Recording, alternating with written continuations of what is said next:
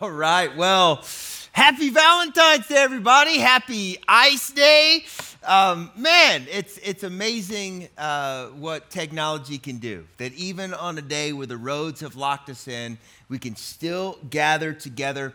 And, and I, look, my expectation for what God wants to speak to us today is still extraordinarily high. So thanks for your flexibility uh, in the midst of this uh, winter storm. Uh, but I tell you what, I, I think uh, that God is going to do some amazing things today. Well, hey, I want to fill you in. Since we're already kind of in the vibe of change, I want to fill you in on a, a few other curveballs uh, that are going to be coming at you this week. I want to be very, very clear. Night of Revival is happening on Friday, okay? It is going down. February 20th, 6 p.m., you're gonna wanna be there. Now, as far as who's gonna be speaking at Night of Revival, that is still a little bit TBD, okay? Now, the reason is, is that Kendall Laughlin is doing fine, his family's doing fine, but Kendall, who we had planned to come to Night of Revival, actually came down with COVID, all right? Now, he's doing okay, him and his family are doing fine, but you can keep praying for them that they make a full recovery very, very quickly. But it basically took what we were perceiving to be our plan A and exploded it. But how many of you know that sometimes our plan A is not God's plan A? Here's what I mean by that God knew that this was going to happen.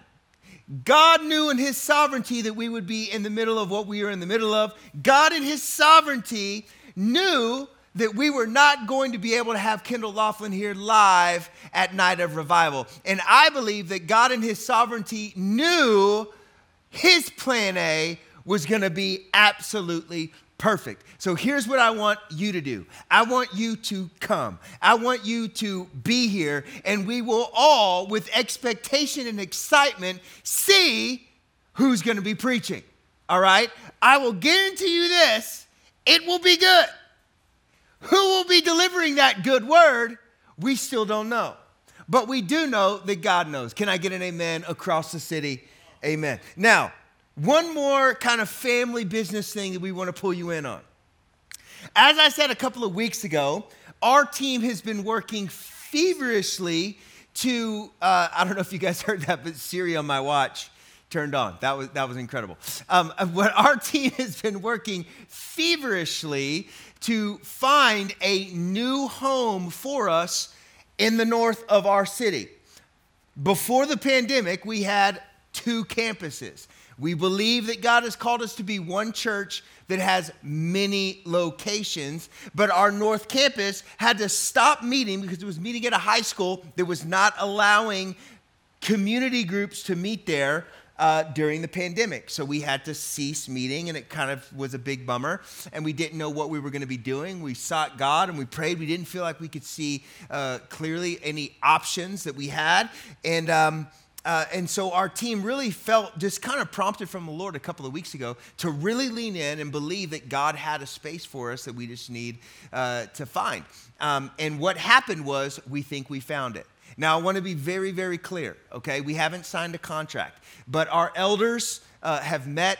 Um, our executive team has met. We really believe that this building that is on the corner, literally on the corner of Mopac and Wells Branch, uh, is our future home. Uh, it's going to need some remodeling and some refurbishing, but it will be a permanent location for our North campus, and that's exciting. But here's what I need from you I need you, as we are in the contract signing stages of this negotiation, uh, we need you to be praying for wisdom. We need to be praying for favor, uh, and we need to be we need to be asking the Lord to lead us every step of the way. And we don't just want to be praying as a team, as an elder team. We want our entire church to be praying, but it is going to be an absolute epic location uh, when that begins to happen. So that's really exciting. I hope all of our friends that are watching this from the north of Austin are high fiving each other uh, as you're sipping your coffee. All right, now let's get to work. Today, uh, we're going to be closing out uh, our look at the book of Nehemiah uh, that we've been in over the past couple of weeks. And what we've been doing is we've been really leaning into a few of the big themes that have been shown to us as we've been walking through this book. Now, here's the two big goals. Hopefully, this will sound a little repetitive to you if you've been tracking along with us. Here are our two big goals on why we wanted to do this. The first is we want to lean into how to be a church that studies the Bible. We want to be a church that knows how to read and study the Bible. We want to be a place that is filled with Jesus loving, passionate, worshiping, expectant, believing, and wait for it, Bible reading people. And what we've found and what we've learned from Nehemiah is that we grow in our understanding of how to approach the Word of God. It takes us into opening our eyes to some of the things that maybe we did not understand before in the Word of God as we have leaned into what we're calling the meta narrative of Scripture. That God is telling one story, not a series of stories. And when we look at the Bible that way, it forces us to allow the Bible to evaluate us versus us evaluating it. And so when we encounter moments that maybe we don't understand in Scripture, when we look at them through the lens of the entirety of Scripture, what once felt foggy or confusing gets not just clear, but also relevant and powerful. The other goal of our time as we've been in this season as a church is to look what it uh, is to look at what it means to be a church that rebuilds in the midst of devastation. Look, there, there has been things broken down, torn apart, shut down, turned upside down in some way, shape, or form in all of our lives over the past year and few months. And, and therefore, we really want to lean in to what it looks like for us to rebuild what has been broken into what God has called it to be. In the book of Nehemiah, we have found a story of the people of God stepping from devastation into restoration. And through their journey, we've run into a couple of rhythms that are still true for us today. Those rhythms, a little bit of review for us. I'm sure you could probably just recite them all to me, all right? Because y'all have just been paying so much attention. But one of these rhythms we called is the keys to restoration. Now, these did not just lead Nehemiah to rebuild the city of Jerusalem, but these are also true for us today as we look to rebuild what is broken in our lives. Here are the keys to restoration it calls us to repent for the sin that is in us, then to remember the promises that God has given us, and then to trust where God has placed us. And as we do those things, the journey from broken to restoration begins. But then we also learn that when restoration begins, so does the rhythm of opposition. For Nehemiah, it was three men that we nicknamed San, To, and Gi. Can I get an amen? All right. Now, these men were symbolic of the real enemies that we encounter to see restoration happen in us and through us, and that is the world, the flesh, and the devil. The goal of hell, listen to this, the goal of hell is to stop us, block us, and keep us from seeing what is broken in us and around us from being restored into all that God has for us. Can I say that again? There's a lot of us's, but they all matter. The goal of hell is to stop us, block us, and keep us from seeing what is broken in us and around us from being restored into all that God has for us. And so the devil will come at us, the world will come at us, the flesh will come at us with insults, division, and distraction, so that these things that are happening around us, that we would get so overwhelmed by the pressure that's coming at us that we would stop restoring what is broken around us. And Jesus said in Matthew 5 11, blessed are you when people insult you, persecute you and falsely say all kinds of evil about you because of me.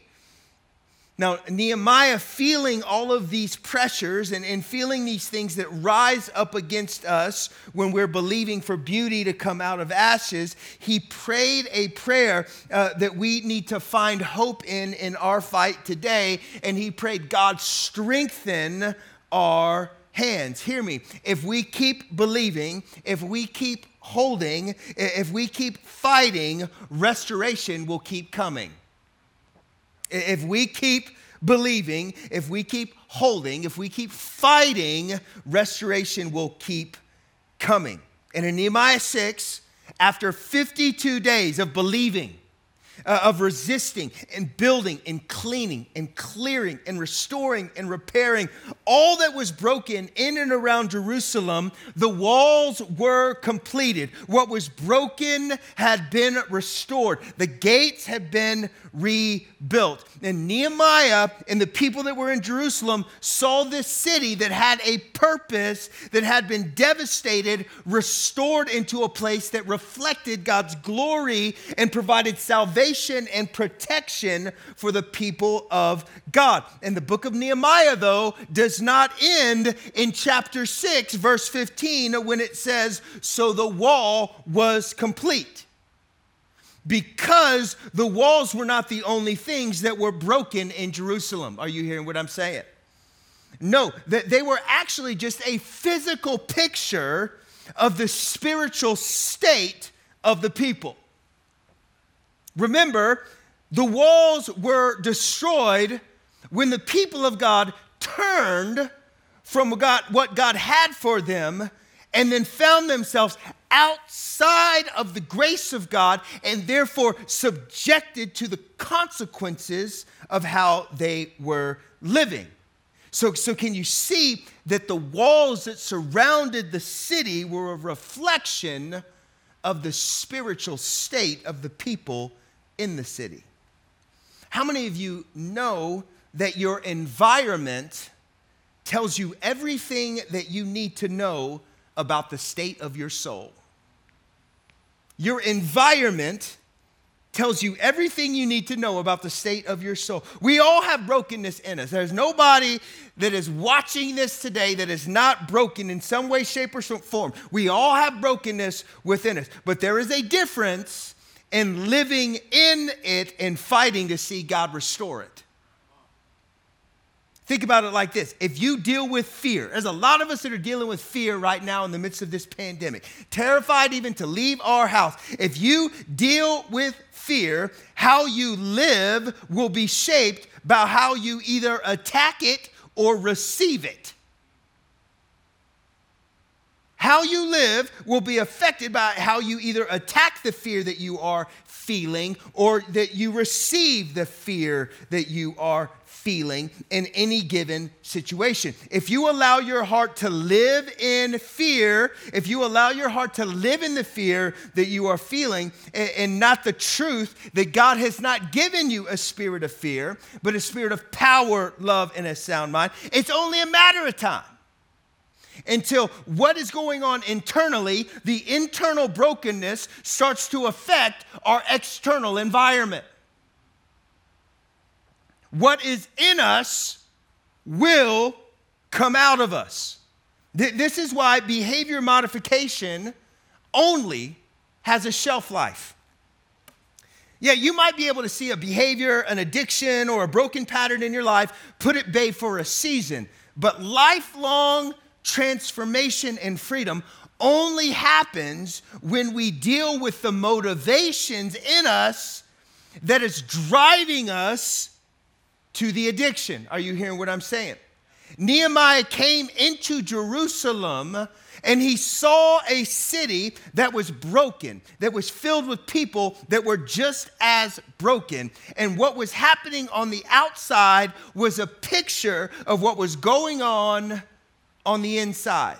And, and, God then led Nehemiah and he led the people that were with Nehemiah to see what was broken in the physical restored.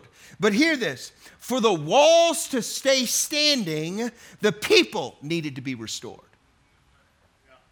Just like Jerusalem needed to be physically reestablished, the people needed to be spiritually reestablished. And so I want you to see the very first thing that Nehemiah did before invitations went out for people to start moving back, before anything started moving forward, inside the walls, right? This is what happens in Nehemiah 7, verse 1. It says this After the wall had been rebuilt, I had set the doors in place the gatekeepers, the musicians, and the Levites were appointed. Look, let me put this in Antioch language. All right, the walls had been rebuilt. So we put the fit team in place, we got the worship team in place, and we got the pastors appointed. Do you see that Nehemiah was transitioning from seeing walls established to seeing the house of God established? Nehemiah transitioned from seeing just the, the rebuilding of the walls to the establishing of the truth of who God is and the words that God have said. And therefore, he began to set up the priesthood again so that everything that would happen from that point forward within the city would be according to God's covenant. Now, I want to lean into this just for a little bit because it really, really matters. As you read through the Bible, you are going to run into this idea of covenant all over the place. Okay? And, and to understand covenant really becomes central in us fully understanding the meta narrative or the big story that God is telling throughout Scripture. The covenant all throughout the Bible, they, they hold for us the framework that really holds the story that God is telling together. You could say that it's the binding that holds the one central story together through these singular moments that we will encounter in Scripture. This is what I mean. It was the covenant that God established with Noah after the flood, in which he resets and then renews the blessing of creation and reaffirming the image of God in humanity in the domain of God for all creation. And it was that covenant that led to the covenant that God made with Abraham. And this is one of the most central stories in the Bible where God promised to Abraham land. He promised him a place. He promised him descendants. He promised him a people and blessing and favor that would extend through him into all the peoples of the earth. And it was that covenant then to led to the covenant that God made with Moses, which was really established and written in stone, literally, in Mount Sinai, where God gives the people of God the law of God so that the law would not save them, but give them a roadmap into seeing their need for him. And it was actually the covenant that God gave to the people of Moses, where we see the promises of God were contingent upon behavior. Now, we've been talking about this, about the rhythms of the people of God, right? We call it the, the deprived human condition. That God has a plan for a people, and then people screw it up, and then they live in their consequences, and God has to send a rescue mission, right? We see that playing out in the promise, in the covenant that God made with Moses. And that covenant leads to the covenant that God made with David, where God promises a descendant of David that is going to rule and reign on the throne over the people of God. And that one was coming, one was coming who would lead the people back from their brokenness into God's goodness. And that leads us to what is called the new covenant, and that is the promise of a coming day when God would make a covenant unlike anyone that had ever been heard before, one that would bring forgiveness of sin, eternal renewal of the heart, and an intimate knowledge of God, and that was the coming of Jesus? Do you see that understanding the big story of the Bible is understanding that covenants matter in the Bible? Nehemiah 8, verse 1 after seven months of people coming from exile, making their way back to the city of God, seeing that the walls had been rebuilt, returning from their wandering and hiding, returning from their brokenness and shame, and beginning to walk through these newly restored gates that were guarded by men in the physical, and now, and now they were guarded by worship in the spiritual. There was a reestablishing of the people. The, the, the, not, the design is not just for the city, but, but God was uh, reestablishing the design of God for the people in the city. And it says this all the people came together as in one in the square before the water gate. And they told Ezra, the teacher of the law, to bring out the book of the law of Moses, which the Lord had commanded for Israel. So on the first day of the seventh month, Ezra the priest brought the law before the assembly, which was made up of men and women and all who were able to understand. And he read it aloud from daybreak until noon. And as he faced the square before the water gate in the presence of the men and the women and the others who could understand, and all the people listened attentively to the book of the law. Jump with me to verse 6. It says, Ezra praised the Lord, the great God, and all the people lifted their hands and resounded, Amen, Amen. And then they bowed down and they worshiped the Lord with their faces to the ground. And it says in verse 9, and then Nehemiah, the governor, and Ezra the priest, and the teacher of the law, and the Levites who were instructing the people said to them all, This day is holy to the Lord your God. Do not mourn or weep. For all the people had been weeping as they listened to the words of the law. And Nehemiah said, Go and enjoy choice food, sweet drinks, and send some to those who have nothing prepared. This day is holy to our Lord. Do not grieve, for the joy of the Lord is your strength. You see, before the city could be all that it was created to be, the people had to be all they were created to be the people had to come in line with who they were.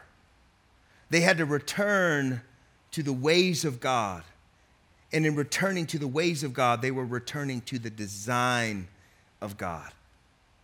Nehemiah had to make sure that before he could leave Jerusalem and go back to the king who had sent him, that restoration didn't just happen to the city, but in the hearts of the people that were in the city, so that the restoration that had happened around them and through them could last in them. Can we go a little deeper in this? It's interesting to me eh, that when Jesus was walking on the earth, his mission was to demonstrate heaven and make a way for the brokenness and the depravity of humanity to be forgiven, to be restored, and to establish a place where that restoration could continue happening in them and around them, and that it would last in them. Jesus told Peter in Matthew 16, verse 18, long before Peter had any idea of what this really meant, he said, On this rock, I'm going to build my church. I'm going to build my church, and the gates of Hades will not overcome it. And I will give you the keys of the kingdom of heaven. Whatever you bind on earth will be bound in heaven, and whatever you loose on earth will be loosed in heaven. Look, Jesus was establishing a place that could facilitate his grace. Jesus was establishing a place that could facilitate his grace. And, and, and, it was after Jesus had died on the cross and conquered sin and death by coming back to life that he actually gathered his disciples before he went back up to heaven, the king who had sent him back to the Father. And Jesus said to those he had gathered in Acts 1, verse 4 Do not leave Jerusalem, but wait for the gift my Father promised, which you have heard me speak about. For John baptized with water, but in a few days you will be baptized with the Holy Spirit. Then he gathered around, then they gathered around him and asked him, Lord, are you at this time going to restore the kingdom of Israel? And he said to them, It's not for you to know the times or dates the Father has set by his own authority, but you will receive power when the Holy Spirit comes on you, and you will be my witnesses in Jerusalem and all of Judea and Samaria and to the ends of the earth.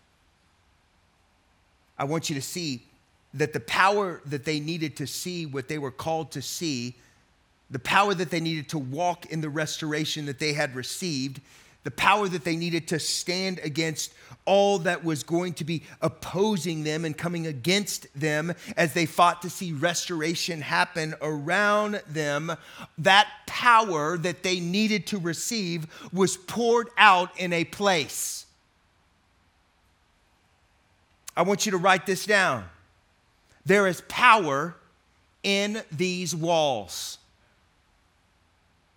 There is power in these walls. Hear me, I'm not talking about a building.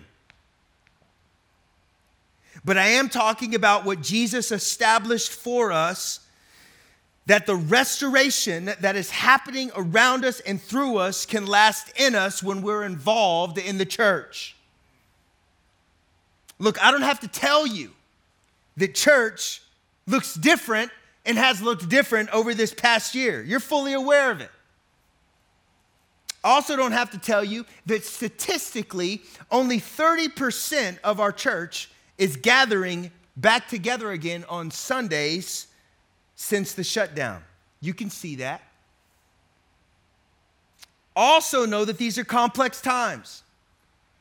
And so, hundreds of you, week in and week out, join us online because of all kinds of reasons. Today, ICE. And we're glad that you are doing what you can do to stay connected to the family of God in the midst of these crazy times. But there is a trend that is sweeping through the greater body of Christ that this season that we're in has increased. And that is the idea that to own your faith means that you have to, con- you have to deconstruct your faith meaning that to know what you believe, you need to break down everything that you think that you thought that you believed so that you can rebuild it, hopefully, rightly. Now, hear me.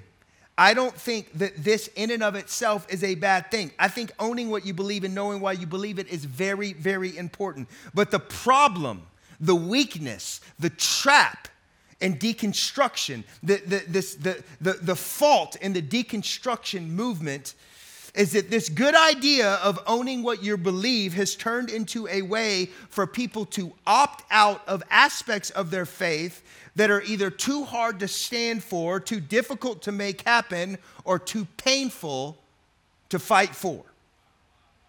What I'm seeing across the nation is people devaluing church and devaluing what church is. And that is that it's a gathering of believers, and people are trading this for this individual, watered down approach to their faith. The problem with that is when you pull out of the very thing that God has given us to strengthen us to protect us, to cover us, to establish us. It's like moving from living inside the walls of a fortified city and setting up a tent outside the walls. Yes, you can live out there. Can you make it? Maybe. But when opposition comes, it's going to be a different struggle fighting from a tent than fighting from within the walls. What the walls of Jerusalem provided for the Israelites was safety, it, was community, and it was clarity. And it is those same things that the church brings us today. And Hebrews 10 23 says this this way Let us hold unswervingly to the hope we profess. For he who promised is faithful. And let us consider how we may spur one another on towards love and good deeds. Listen to verse 25 not giving up on meeting together. Not giving up on meeting together as some of you are in the habit of doing, but encourage one another. And all the more as you see the day approaching. Church, we can't give up on meeting together. Don't give up on it. Yeah, it's hard, it's complex, yes. At times it's disappointing, yes. But there's power in these walls. There's hope here. There's encouragement here. There's life here. There's freedom here. And going at it alone, it might feel simpler in simple times. Can I say that again? Going at it alone might feel simpler in simple times. But when the wind starts to blow, when the wind begins to blow, we need the walls. We need each other. We have an amazing family that goes to our church. They've been going here for a couple of years. And, and, and recently, one of their sons became very, very ill. And, and there was a couple of nights where it got real, where it's like, okay, we, we need some real breakthrough. This is, this is very serious. I remember getting a text uh, from them asking us to pray and, and asking for a miracle. And, and man, we did. I mean, I, I couldn't sleep that night. I just was burdened just to pray that God would move. And I know so many of you did as well. And their life group came around them and supported them and loved on them through it all. And by the grace of God, their son literally made a miraculous recovery. But the story gets better than just a amazing healing. After the dust settled, they got back home. We were just following up with them, seeing what they needed, how, how they were doing. And they just started crying, saying, You know, we've been through something like this before with another one of their kids. But at that time, they weren't plugged into a community. At that time, they, they, were, they were outside the walls, if you will. And they said, We can't put it into words how much it meant that you guys were praying for us and checking on us and texting scriptures and promises and what God was speaking to you on our behalf. And their words, not mine. I can't imagine going through something like this alone again. Hear me. Life is going to come at us Things are going to be thrown at us, and it is going to make it hard for us to meet together. It's going to be hard for us to lean into community, to engage with church. Right now, that difficulty is COVID. But COVID will end, and hear me, soccer will start. You'll have another kid. Church will be at the same time as their nap time. You'll find a hobby that gathers on Sunday mornings, but we can't give up. We can't give up on meeting together. There's power in these walls. God gave us the church. Jesus established it for us so that what has happened in us can last in us. But when we pull out of those things, the effects of what's coming at us will start to take a toll on us. Does God meet us when we're alone? Absolutely. But it doesn't replace what, it, what happens in us when we're gathered together corporately.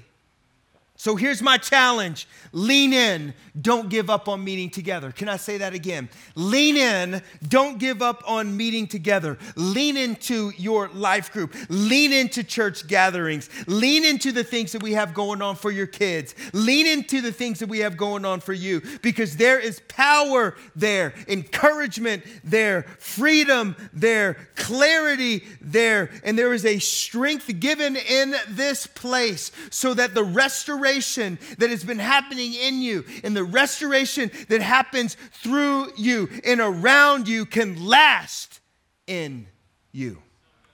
Don't give up on meeting together. Let's pray. Jesus, thank you that by the power of the Holy Spirit, there's power in these walls. Thank you, Lord, that you've given us the church. And even as broken and as crippled at times as it seems to be, you have made it your vessel to see the kingdom of heaven come to earth. And Lord, in these complex times, we are asking that you would give us grace and wisdom to understand what it means for us to not give up meeting together, but to fight for it, to lean into it, and, and to keep pressing on and pressing forward because God, the things you're doing in us and the things that you desire to do through us will last in us. They'll make it for the long haul in us and through us when we are knit into what you established for us to place to be covered, a place to be knit in, a place to be known, a place to be healed, a place then to be sent out of so that we can see heaven come to earth. Lord, so come in these days and give us strength to not give up on meeting together. In Jesus' name, amen.